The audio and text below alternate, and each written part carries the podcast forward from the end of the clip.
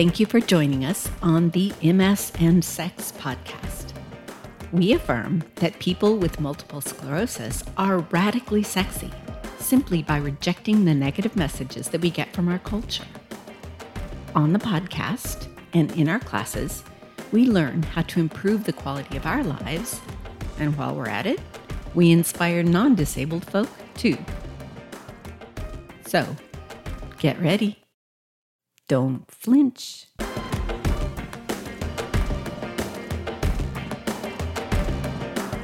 This month, I'm grateful to be able to share my conversation with Ken and Joli Hamilton. Joli is a researcher, a certified sex educator, and a relationship coach. Ken is her primary partner who happens to have MS. They were previously an engineer and software developer, but now they co host a podcast with Joli called Project Relationship. I highly recommend that you tune into their show. There will be a link in the episode notes. You will get to hear this couple talk about sexuality, polyamory, kink, and just the messiness of relationships and family. Together, they often process issues just right during their show, and this is a great gift. I mean, how many of us grew up lacking someone to model this kind of healthy communication? Raise your hands. I've broken the interview into two parts, but I want you to listen to both. In part one, we talk a lot about that surreal experience of diagnosis and how they each processed it. And as we all know, an MS diagnosis is given to families, not just individuals. And we each deal with this shock differently. In part two, Joli and Ken dive into more detail about how MS has been a part of the evolution of their sexual connection now, this section is so juicy, so make sure you listen to this one as well. Then on the 20th of July at 5 p.m. Pacific time, they will both join us for a live Q&A. This is such a treat. They are fabulously warm people and you will get a chance to talk with them yourselves. So so many of the things that we talk about in this interview are issues that I continue to work on in my relationship. And that's what I love about the Q&As. They give us all a chance to have a live in-person conversation where we can each share our perspectives and experiences. You know, like we're just sitting around the living room together. So, take a look in the episode notes or go to the website and you'll find a detailed description of the topics we cover in part 1 and 2. Okay, let's dive in. Ken and Joli, thank you so much for joining me on the MS and Sex podcast. I'm really grateful that you've taken the time today. Thanks for having us. Yeah, always happy to talk to you, Kara. And this is a this is a great topic.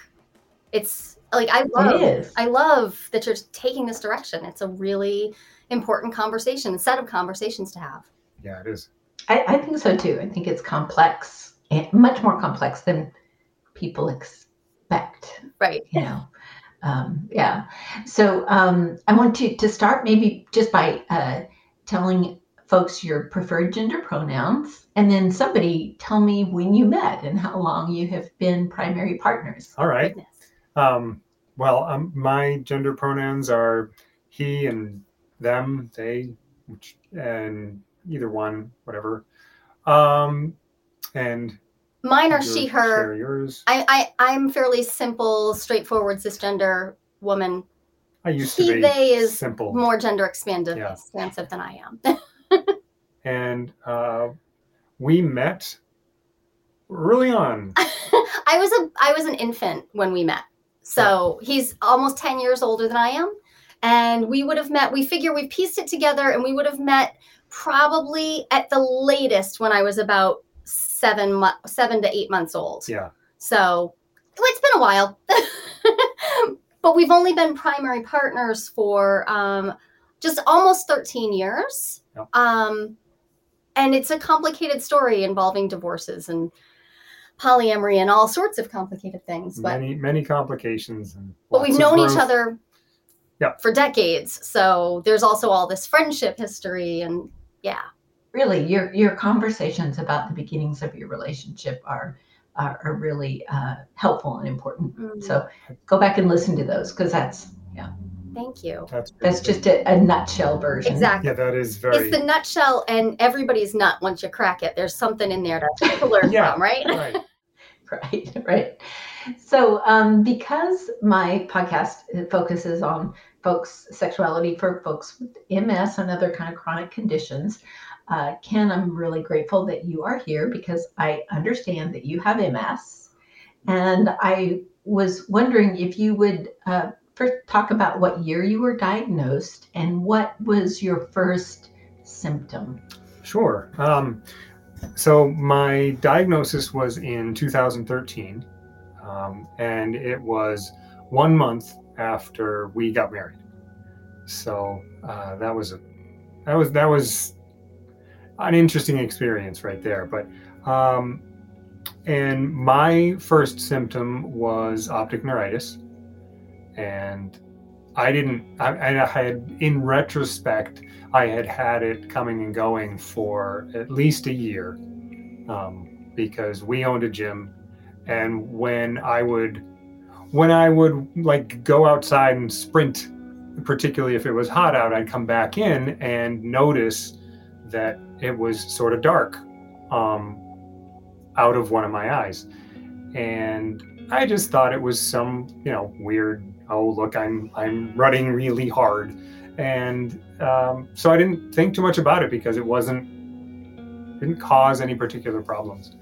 But then in uh, leading up to the wedding, I started to not be able to really see right out of my right eye. So that was an absolute something I had never heard of before, a symptom that I've never heard of. I had never heard described. So I went to the doctor and I thought this was pretty interesting. I went to my primary care physician and she looked at me and said, "Well, it looks like you have optic neuritis. Have you had any, you know, um, you know, blunt blunt impacts to your head or anything like that?" I was like, "No, I don't think so." And she said, and I thought this was brilliant, well, I don't think it's MS, but I'm going to send you to a neurologist.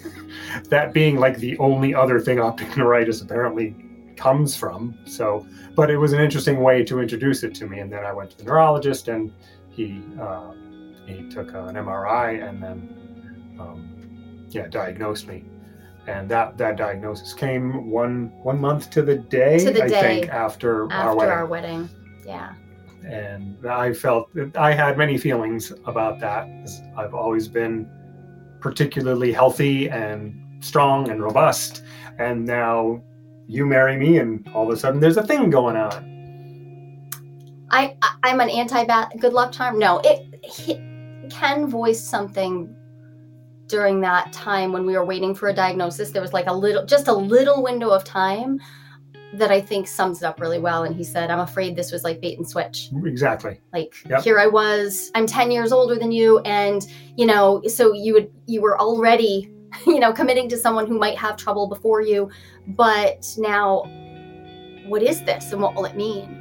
And there were a lot of tears during that. That first month after the diagnosis was a lot of talking and crying and not understanding Not like because you can't absorb all the information you need to understand the condition and i had some exposure to it already and he didn't so i my grandmother had ms so i had already watched and i'd done caretaking for her and i but i but she'd had primary progressive so it was very different trajectory so there was a lot of confusion in the room yeah, Right. a lot, a lot. And as you say, I had no experience with anyone who had MS. Yeah. I'm, glad you talked about that. I want to go a little bit more into, see if you talk a little bit more about the detail. Because for me and my diagnosis, it's interesting. Uh, for one thing, um, my very first symptom was optic neuritis, but it happened a year before I was diagnosed. And then I had a, a, a totally different symptom that I was actually diagnosed on. But the whole optic neuritis thing, I think, is it's interesting. I guess it's fairly common for a first symptom, and you don't really know. Like I remember you you were talking about. Oh, I just thought you know it's so subtle. You're like, what? Uh, what? What is that in my eye? You know? Uh, he It's kept strange. he he kept coming back. So I was his trainer and he was my trainer because we owned this gym together. And he kept coming back Mhm. from runs or coming coming off of a rowing machine or or lifting. He and he would describe like everything in the room looks kind of like the blues look red and like things look things look weird. And he kept saying that. Um, but it was CrossFit. Like you were exerting yourself way past what was reasonable. And so we Thought we just just kept making excuses Yeah. and reasons and i think in part because neither neither one of us really would have wanted to face the idea that um that our that we had to deal with something like we were already up to our eyeballs in complexity in our Right. relationship And now there was this physical stuff and the optic neuritis it turned out was pretty straightforward but there have been other symptoms Mhm. I don't know whether this.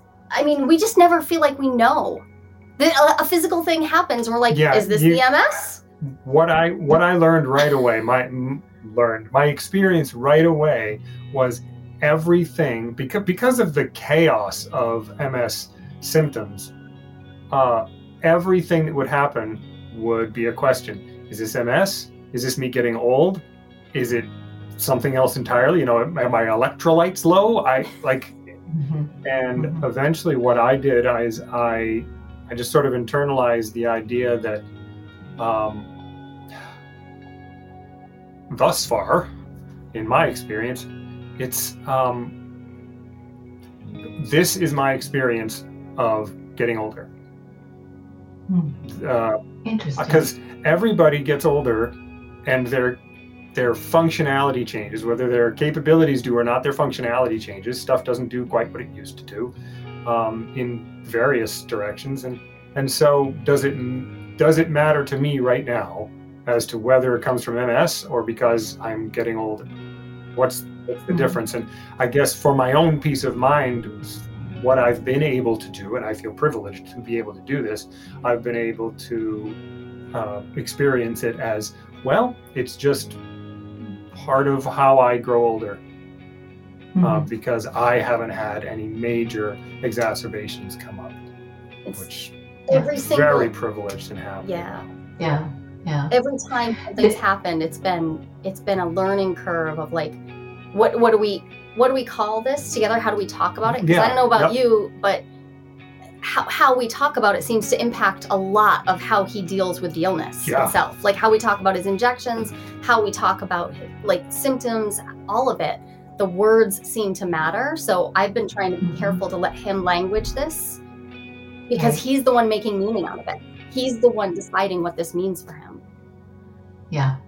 If you don't mind, because this was important for me somehow, I don't know why, but you know, that moment of diagnosis, Mhm. how it, I just have this clarity, this clear memory of that, what I was seeing, what I was feeling, what I was thinking. And that has been an important part of my process Okay. Of MS. So I want you both to do that for us. Just quickly, kind of, even if you need to close your eyes and remember that moment. What was going on with you in that moment and share that with us?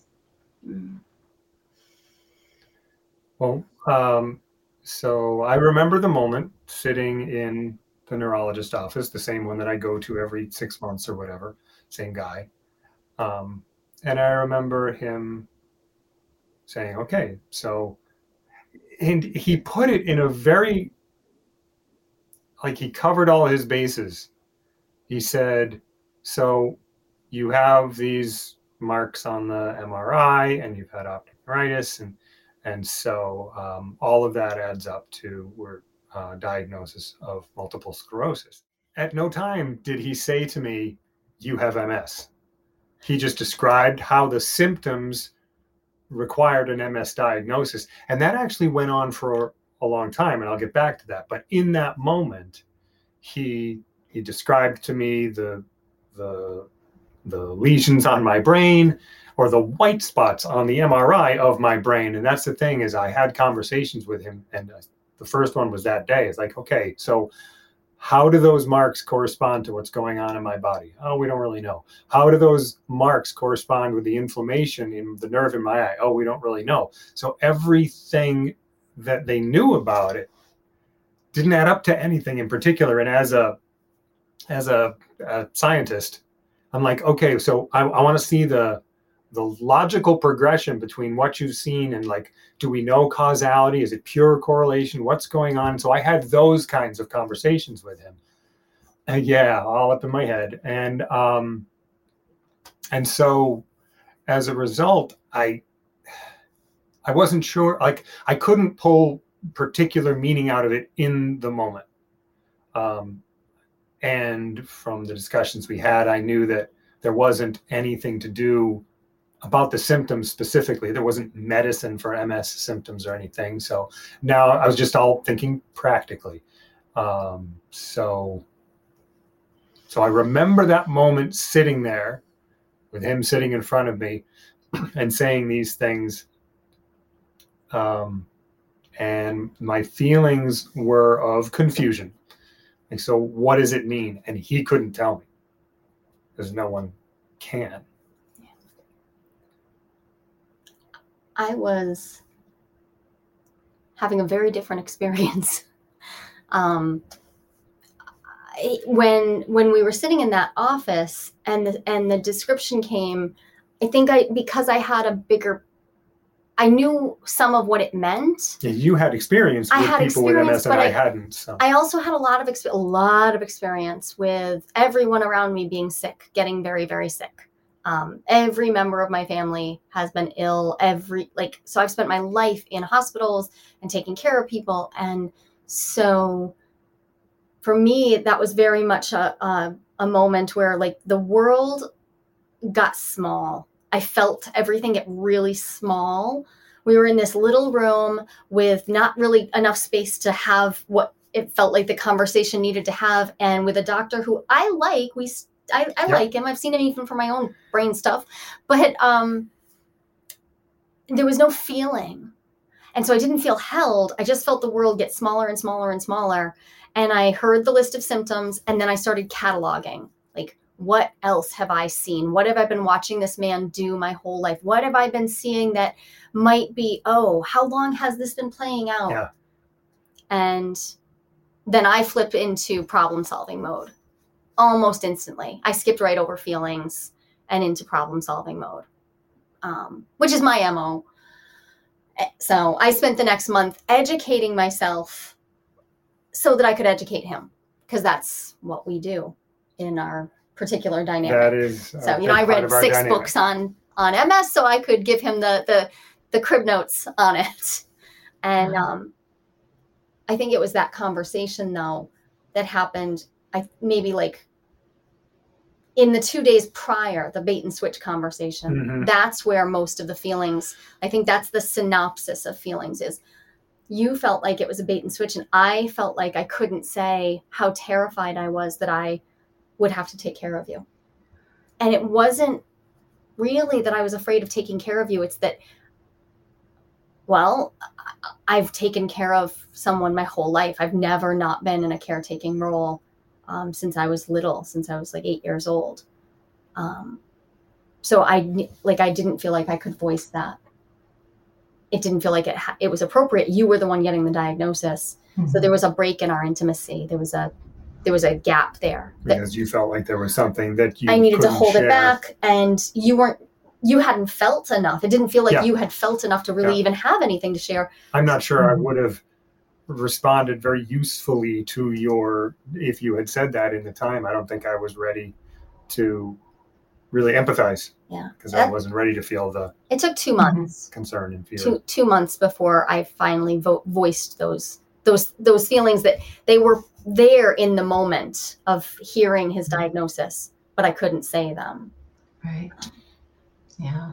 It the process, kind of that absorbing that reality. Uh, it it takes a long time, and sometimes I guess really it's almost a lifetime, really, because and especially with. I don't know. I was about to say, especially with something like MS, because it's so random and so uh, kind of just um, limit, almost limitless, and the kinds of things that can go on. But you know what? like you said, that's the way it is with just getting old. Like, you know, we're all temporarily able-bodied. Right. One of Yeah. my favorite favorite phrases, temporarily able-bodied tabs. You know?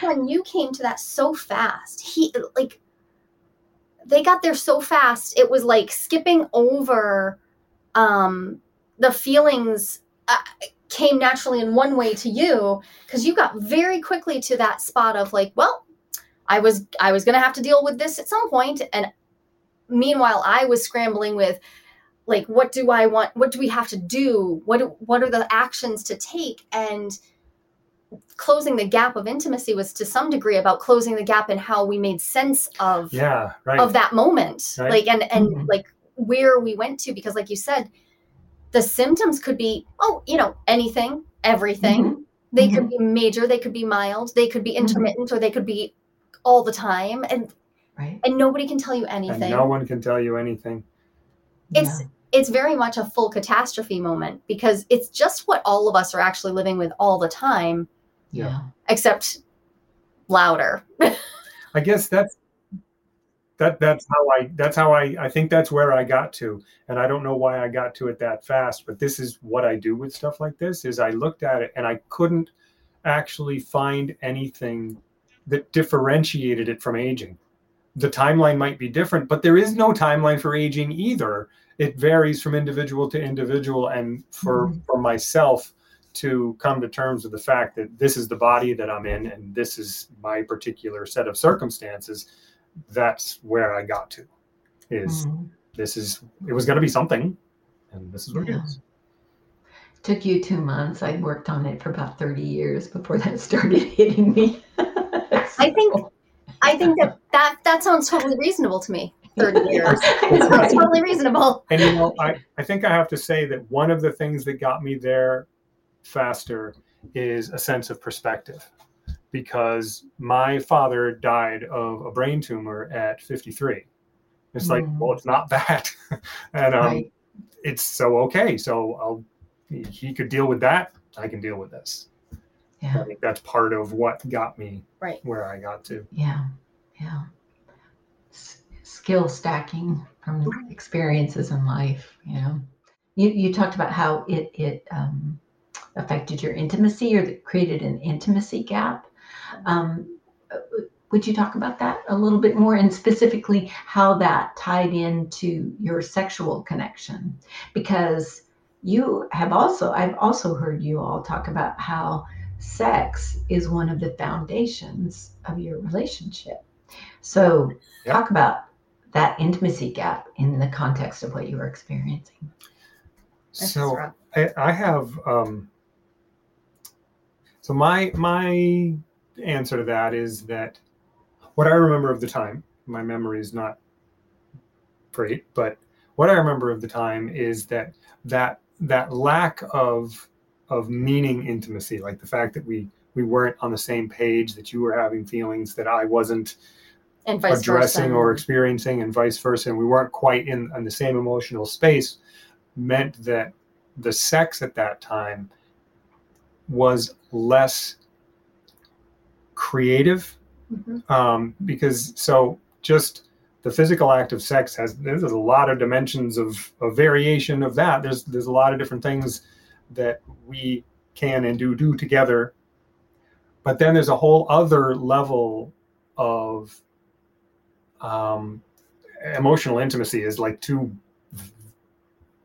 it's it's not a large enough phrase to you often use the that. phrase uh, um, overlapping erotic story like yeah realities Yep. like and because we were living in very very separate bodies and very separate imaginations right then. Right yes. It was really hard to create a story a line like a, an overlapping erotic narrative. Right so the sex got really quiet. Yeah it got So really quiet in- and instead of that overlap that you just described it was more of a bumping up against. Yeah it it lacked the the layers and the nuance. Black dimensionality. Dimensionality. It was very flat. And that became i think what i focused on. I started my my feelings surfaced because i noticed we'd just gotten married. Our courtship had been a freaking disaster. Oh it was Oh God, a train just a- wreck. train wreck because of how we got together and yeah longer story but it we'd never had a honeymoon period. We'd never had a quiet period and we have seven children together. So there wasn't going to be a quiet period and now we had this and it felt like that thing our sex was a, a foundational stone in our relationship. It like it forms a cornerstone because we both found it to be a place where we could overlap, we could connect, we could also discover new things about each other. We can And we can address be things that come up in other situations. We can come up that way. So it was a very cleansing, restorative. When everything else would fall apart, we had that. Yeah. And when the MS diagnosis came, we didn't stop having sex, but we stopped using our voices as much. Yep.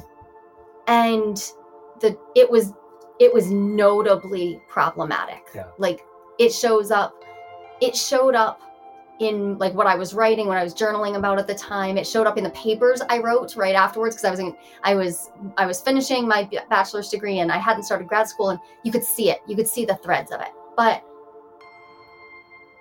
it did it didn't it- that didn't like just fix itself overnight either. That gap, it's not like it just closed, but there was a moment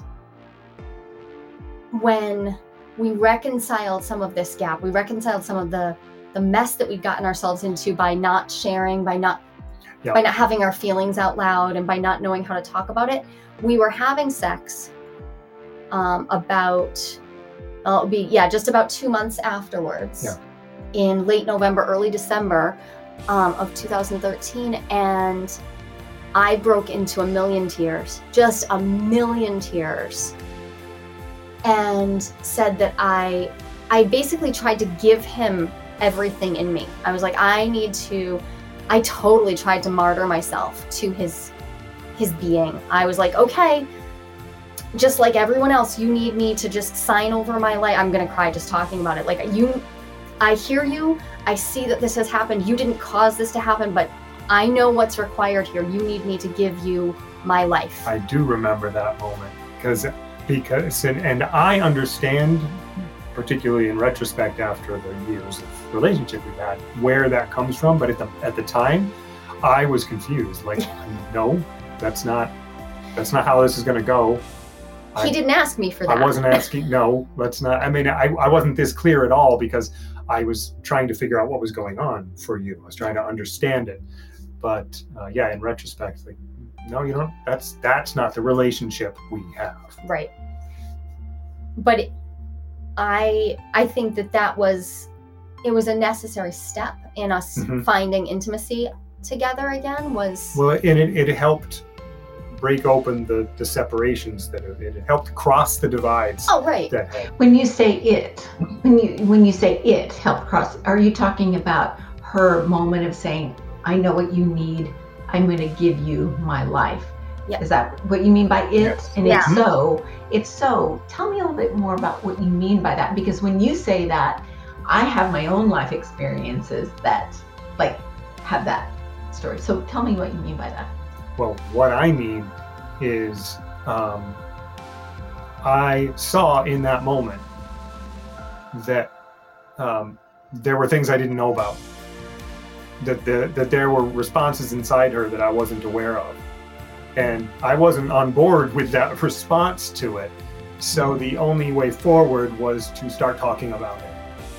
And so, by her opening up all of that, that allowed me to to uh, to interact with all the parts of her, and it inspired me to open up my, the parts of me that I'd been holding back. So it was oh yeah i hadn't seen you grieve it right. he, like he received this diagnosis processed it cerebrally and then moved right to like okay so this is just what my life is going to be and okay Yep. he didn't move into problem solving either it was just sort of an accepted fact he took it as a as a truth and just like okay there and he seemed kind of too okay In my defense, which left us really far MS, apart I didn't know what to grieve.